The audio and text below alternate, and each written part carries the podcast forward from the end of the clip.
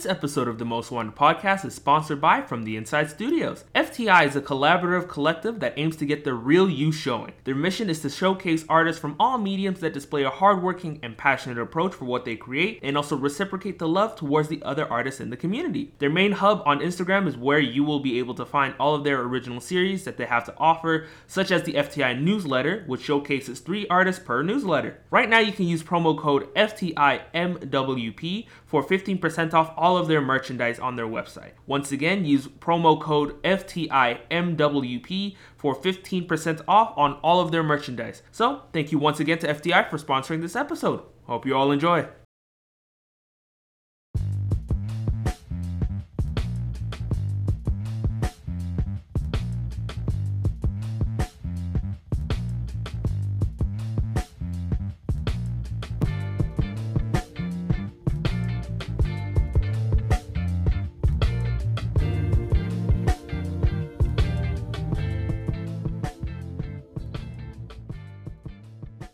Welcome back to the Most Wanted podcast. I'm your host Nahum Bogala, and nothing is safe from discussion over here. Before we start off, let me shout out those listening in on Anchor, Radio Public, Overcast, Breaker, Pocket Cast, as well as Google Podcasts. Also, want to give a big shout out to those listening in through Spotify as well. If you're listening in from Apple Podcasts, make sure to give a five star rating and review as well. If you're listening on YouTube via the Bar Hype channel, make sure to like and comment on the video and subscribe to the channel while you're at it. I also just started streaming on Twitch as well, so you can follow me at Bogala Nahum to watch me either play games or just live react to some things. You can stay up to date with the podcast on Instagram at Most Wanted Podcast as well as Twitter at Most Wanted Pod. How we doing, guys?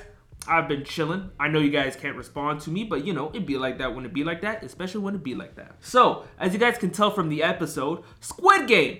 So, basically, what I've experienced, Squid Game is a brand new show that I just saw on Netflix. I don't know if it just came out or it's just recently started gaining traction on social media because it was blowing up everywhere for the past couple weeks. Oh my lord. I saw Squid Game this, Squid Game that, Squid Game everywhere. And me, as you guys know, I'm very late to like reacting to some sort of things. Like for example, my Into the Spider-Verse review, by the way, check that out on all audio platforms and on YouTube. That one took me 2 years to even watch before I even got down to actually like watch it. So basically, I'm like, you know, I wanted to wait until the hype died down, but then I got a whole bunch of my friends are like, "Yo, you gotta watch it. You gotta watch it. You have to watch it. There's no way. I like you must watch it." I'm like, you know what? Fuck it. Fine, I'll watch it. Keep in mind, I have not finished it yet. I think I just yeah, I just finished episode eight of the nine episodes. Keep in mind, it's nine episodes, but each of them are roughly about an hour long. So you're getting like a mini movie each episode.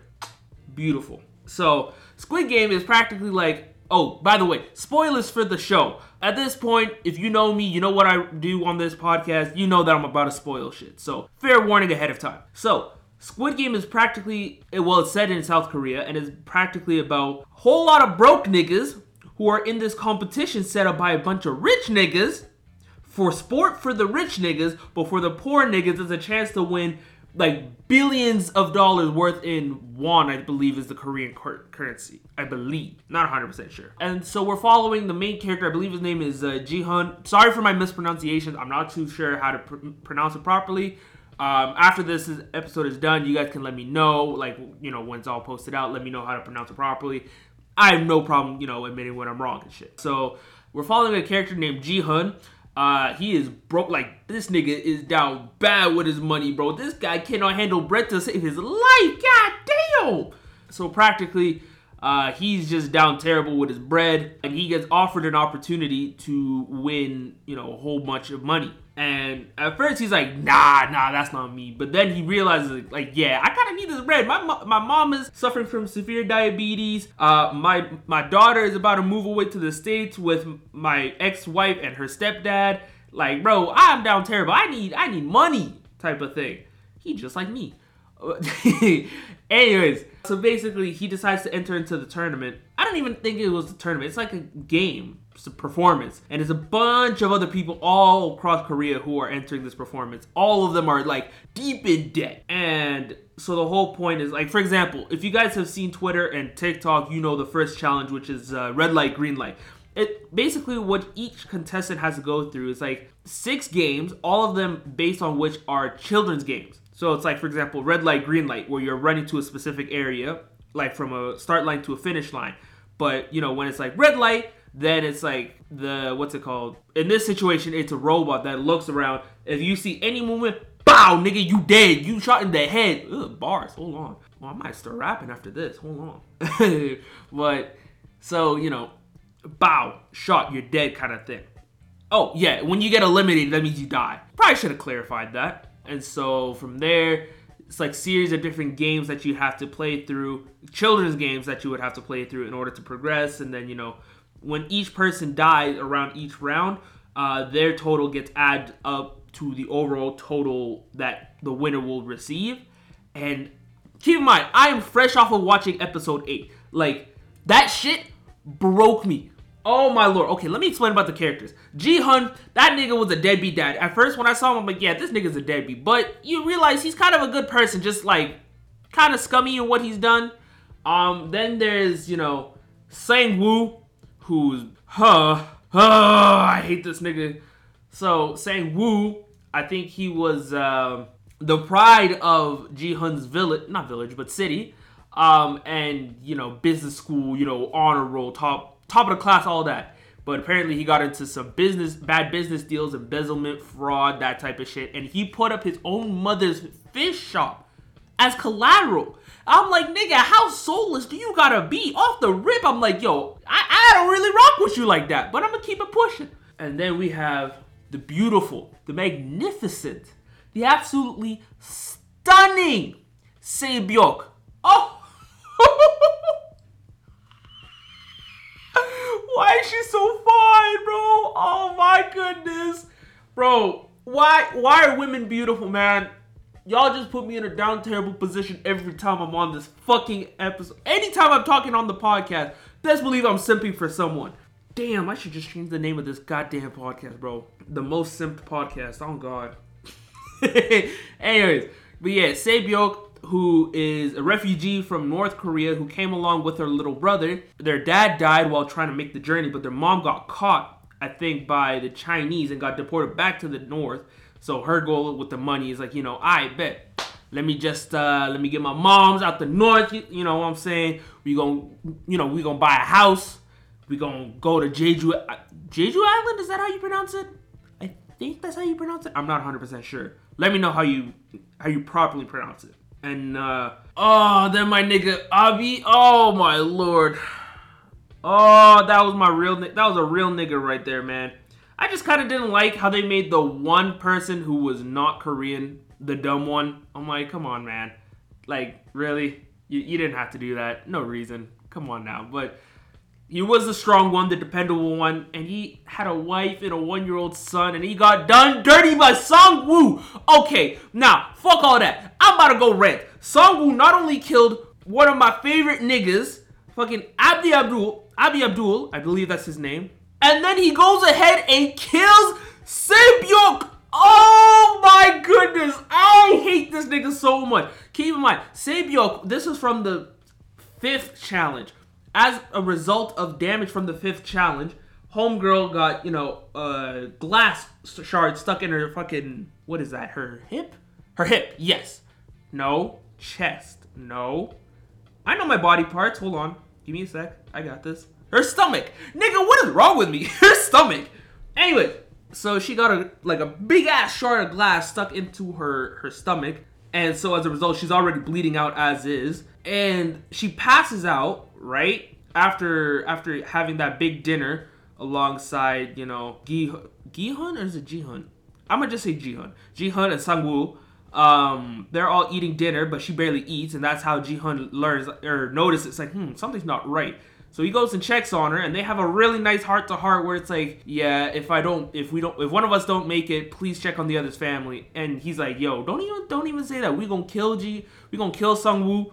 You know, you gonna go to your family, I'm gonna go back to mine, you know, we're gonna live lavishly, you know? And she's like, okay, but just in case. And he's like, all right, bet, I got you, I got you. Literally, he turns around and he walks away, and she's he's about to kill Sung Woo, and she's like, no, don't do it. You're better than this. You're like, you're a better person. You would you wouldn't do something like this. That's not in your nature. And he's like, shit, you're right. And just as he's about to go away, like back to his bed, he realizes that she passes out, like she slumped. And he's like, yo, guards, please help her. Help her, please. Somebody help me. Nigga. Oh, oh my goodness. And then they come in, but it's not to help her or heal her up. It's to put her in a coffin. Because while he was banging on the doors, Song Woo comes in, or Sang Woo comes in, pulls up with the knife, and stabs her in the neck. I'm like, nigga, why? Oh no, my baby girl. Ah! ah! Oh my goodness. I'm in immense pain. As you guys can tell, I just watched episode 8 and I am down horrendous. I didn't even mention the old nigga, bro. That the number one contestant, the old man, I think his name was um Ilno or something like that. Or Inno? No, not Inno. Ilno. I'm gonna just call him contestant number one, just to be sure. The old nigga. Yeah, I'm gonna just say old nigga. Because I don't know his name, or I can't remember his name, and I don't want to mispronounce it. So, the old the old nigga that man was he was living his best life, especially in the first challenge. Oh, that man was just walking around as if it was nothing. He's like, "Yo, y'all niggas are slow. What y'all talking about? Yo, run me my money." Oh my goodness, the gore in this show. Wow, I was not prepared for it. You see brain, like brain splatter. You see broken legs. You see the inside of niggas' bodies. I'm like, bro, how you get the fucking props for this? Like, ugh, this should look realistic. That's nasty. Oh my goodness. And then of course there's the overall back tone, like I mentioned earlier, which is uh motherfucking rich ass niggas. I knew it from the jump. The moment I saw TV screens, I'm like, yeah, there's gotta be Caucasians behind this. The Yakubian folk, the Snow Yetis, oh my lord, the White Panthers.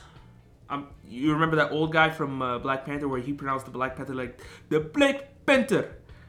I just like saying that. I don't know why. Anyways, oh man, I knew white people were behind it. I knew specifically rich white people were behind it.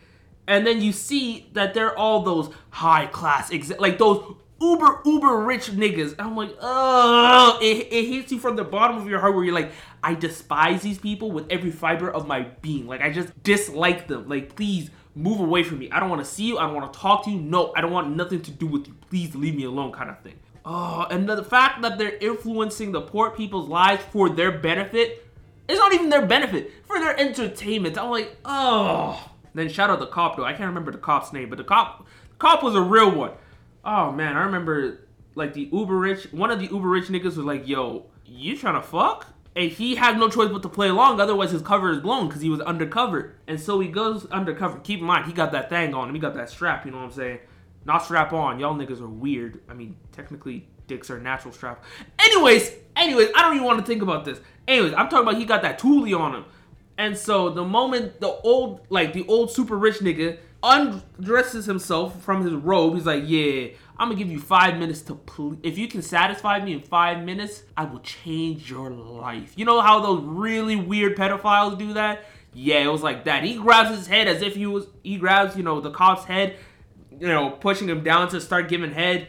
And the moment that happened, I was like, Ugh! and then he grabs his like his balls. I'm like, okay, I understand this is a self-defense mechanism, but I'm like, Ugh, this still hurts to see. And then he pulls out the tool, he puts it up on his chrome dome, and he's like, yo, nigga, listen, if you tell me everything about this situation in five minutes, I might, I might let you live. And I'm like, that's what we like to see. Yes, sir. Yes, sir. Oh man, it's such a good show. Like the undertone, like the overall theme of what a great being once said. By the way, this great being is actually Young Nudy. This man once said, and I quote, "Ooh wee, look what money make a bitch do." End quote. Sensational quote. Back practically, that's the whole point of the show. Like the whole moral of the story how far would you be willing to go to get as much money as possible? You know, financial gain. Like at this point, these niggas are practically giving up their humanity.